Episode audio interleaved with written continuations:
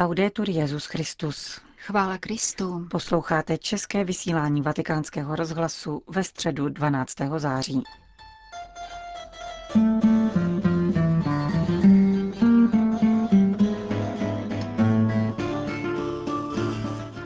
svatopetrském náměstí se dnes konala pravidelná středeční audience s Petrovým nástupcem, který pokračoval v katechezích o desateru. Ještě jednou se věnoval třetímu přikázání, které úzce souvisí s vnitřní svobodou. Promluvu svatého otce uvodilo čtení z páté knihy Mojžíšovi. Tak praví hospodin. Zachovávej den sobotní a svěť ho tak, jak ti přikázal hospodin, tvůj Bůh.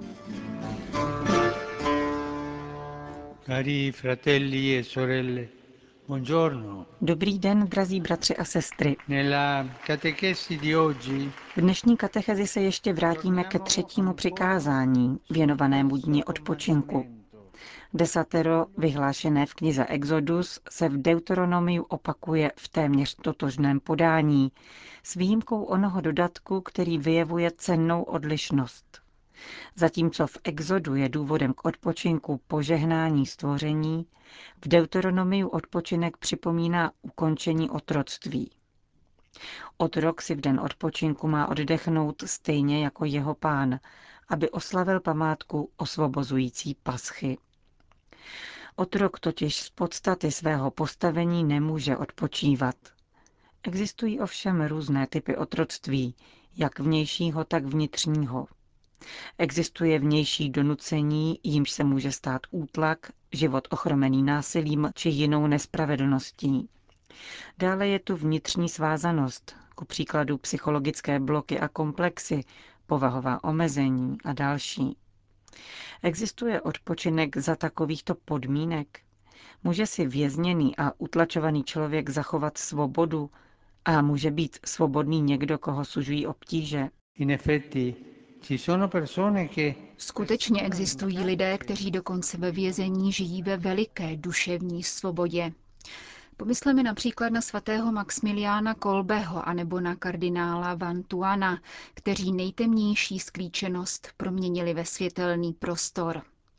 Stejně tak existují lidé poznamenaní značnou vnitřní křehkostí, kteří ovšem umějí odpočívat v milosrdenství a dokážou to předávat. Boží milosrdenství nás vysvobozuje. Když se s ním setkáš, získáváš velikou vnitřní svobodu a jsi schopen ji tlumočit.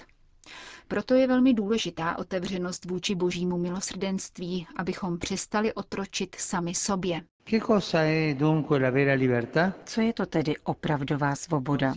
Spočívá snad ve svobodném rozhodování? To samozřejmě představuje určitou část svobody a je nutné vyvinout úsilí, aby bylo zaručeno každému muži a každé ženě.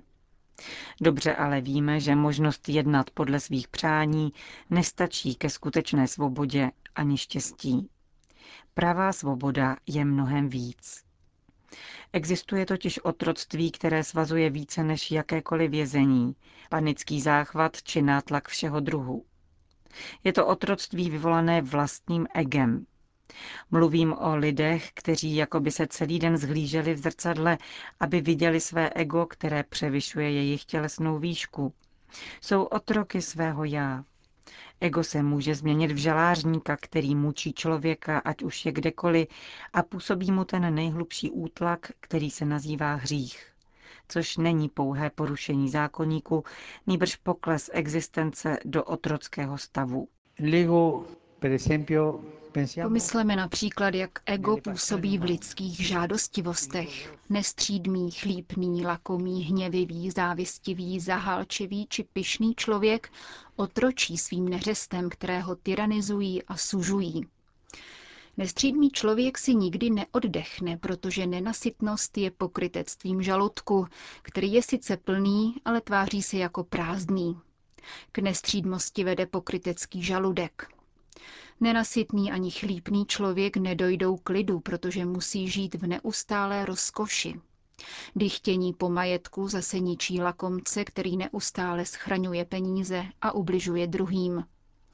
Plameny hněvu a červotoč závistivosti ničí lidské vztahy. Spisovatelé říkají, že závistí zežloutne tělo i duše, jako když má člověk žloutenku. Závistivcům zežloutla duše, protože nikdy nemohou mít svěžest duševního zdraví. Závist vede do záhuby. Zahálčivost, vyhýbající se každé námaze, zamezuje schopnosti žít a pyšný egocentrismus, ono ego, o kterém jsem mluvil, vykopává příkop mezi sebou a druhými. E Drazí bratři a sestry, kdo je tedy skutečný otrok, který nezná odpočinek? Člověk, který není schopen milovat. Všechny zmíněné neřesti a hříchy nás vzdalují lásce, zneschopnují milovat. Otročíme sami sobě a nemůžeme milovat, protože láska se vždy obrací k druhým.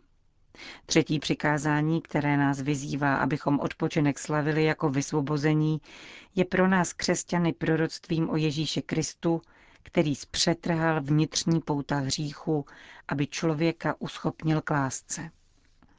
Pravá láska je pravou svobodou. Odpoutává od vlastnictví, opětovně buduje vztahy, dokáže bližního přijmout a docenit, proměňuje každou námahu v radostný dar a uschopňuje ke společenství. Láska vysvobozuje, a to rovněž ve vězení slabosti a omezenosti. Tuto svobodu jsme obdrželi od našeho vykupitele, našeho pána Ježíše Krista. To byla středeční katecheze papeže Františka. V závěru generální audience po společné modlitbě páně Petru v nástupce všem požehnal. Sit nomen Domini benedictum. Ex nostrum in nomine Domini. Qui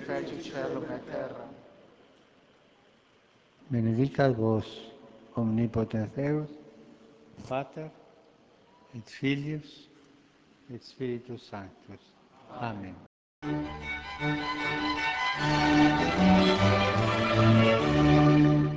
Další zprávy. Vatikán. Před zahájením generální audience přijal dnes papež František delegaci japonského združení Tensho Kenoho Shisetu Kenshokai. V závěru setkání vyjádřil přání navštívit v příštím roce Japonsko. Cílem této asociace je podpora kulturních a solidárních projektů. Její zakladatelé se inspirovali misí čtyř mladých Japonců, kteří před čtyřmi sty lety v doprovodu jezuitských misionářů navštívili tehdejšího papeže Řehoře 13. Čtveřici mladíků se dostalo skvělého přijetí, nejen od papeže, ale také ve všech městech a na všech dvorech, kterými procházeli, v Lisabonu, Madridu, Florencii, Římě, Benátkách, Milánu a Janově. Evropané se setkali s Japonci a Japonci se setkali s Evropou a se srdcem katolické církve. Bylo to historické setkání dvou velkých kultur a duchovních tradic. Jehož památku je dobré uchovávat, jak to činí vaše združení.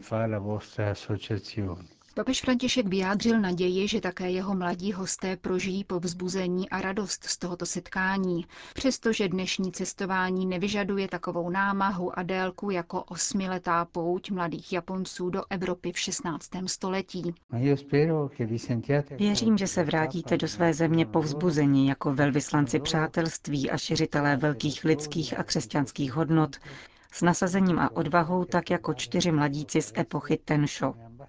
Chtěl bych připomenout zejména jejich vůdce, Mancia Ito, který se stal knězem, a Juliana Nakauru, který spolu s mnoha dalšími podstoupil mučednickou smrt na proslulém pahorku mučedníků v Nagasaki a byl prohlášen za blahoslaveného. V závěru audience Petrův nástupce ocenil projekty združení, zejména úsilí o vytvoření fondu na podporu vzdělání pro mladé lidi a sirotky. Chcete ukázat, že náboženství, kultura a ekonomický svět mohou pokojně spolupracovat na vytvoření lidštějšího světa ve smyslu integrální ekologie.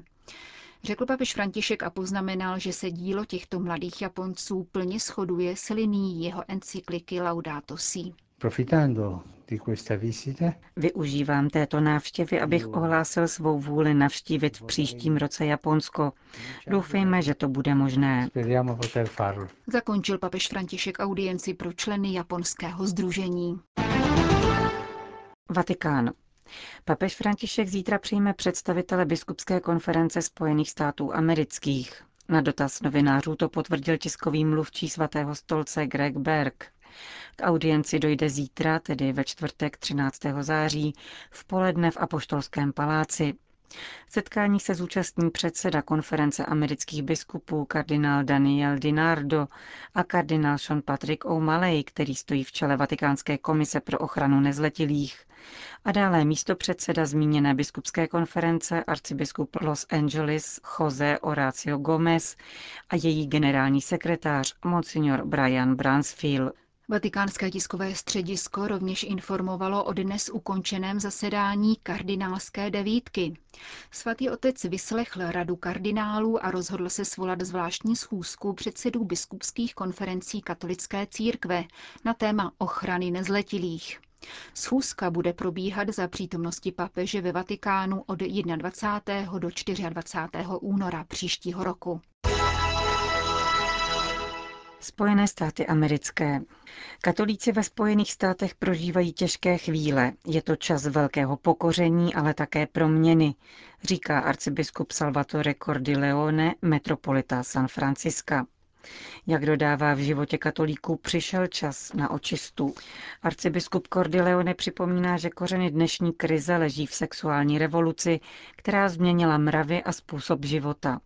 Celospolečenský trend se odrazil také v katolické církvi a ovlivnil jednání jejich členů. Nyní přišel čas objevit znovu vnímavost pro posvátné a krásu života podle přikázání, řekl americký arcibiskup. Podle jeho mínění církev dnes prožívá to, co se událo také v dějinách Izraele, když vyvolený národ přebíral pohanské zvyky a mravy. Bůh tehdy opouštěl svůj lid, aby ho opět přitáhl k sobě. Bůh nás neopustil, nýbrž očišťuje církev, aby ji znovu získal, aby nás přivolal k sobě, zdůraznil metropolita San Franciska. Přiznává, že katolíci ve Spojených státech jsou hluboce znepokojeni a otřeseni tím, co vyšlo najevo. Přejí si proto, aby všechno bylo řádně vysvětleno. Pokud jde konkrétně o obsah svědectví arcibiskupa Vigana, arcibiskup Cordileone dodává, že je potřeba oddělit fakta od dohadů a názorů na konkrétní lidi. Jeho slova o faktech je nutné brát vážně. Domnívám se, že to, co odhalil, nelze brát na lehkou váhu, dodal arcibiskup Cordileone. Hluboké rozrušení, jaké zpráva arcibiskupa Vigana vyvolala v katolické komunitě Spojených států, dokládá také otevřený list katolických žen papeži Františkovi, který k dnešnímu datu podepsalo přes 44 tisíc profesorek katolických univerzit, pastoračních asistentek, řeholních sester a dalších v církvi angažovaných žen. Odvolávají se na volání svatého otce po výraznější přítomnosti žen v církvi a po ženském pohledu na problémy, který se liší od mužského způsobu kladení otázek. Ujišťují o své hluboké vděčnosti za mnoho dobrých biskupů a kněží, kteří přinesli požehnání do jejich životů, ale netají se svým hněvem, zklamáním a pocitem zrady, jaké v nich probouzejí stále další zprávy o sexuálním zneužívání, krytí a proradném jednání dokonce i na nejvyšších úrovních v církvi. Prosí proto o zodpovězení otázek, k nímž se papež František odmítl vyjádřit při tiskové konferenci během návratu z Irska a o vyjasnění kauzy kardinála McCarricka a s ní souvisejících těžkých zanedbání církevní hierarchie. Prosíme, abyste se od nás neodvracel. Sám usilujete o změnu klerikálních způsobů v církvi. Pokud kardinál zneužívá seminaristy, je to hrozivé. Potřebujeme jistotu, že můžeme důvěřovat vaší upřímnosti ohledně toho, k čemu došlo.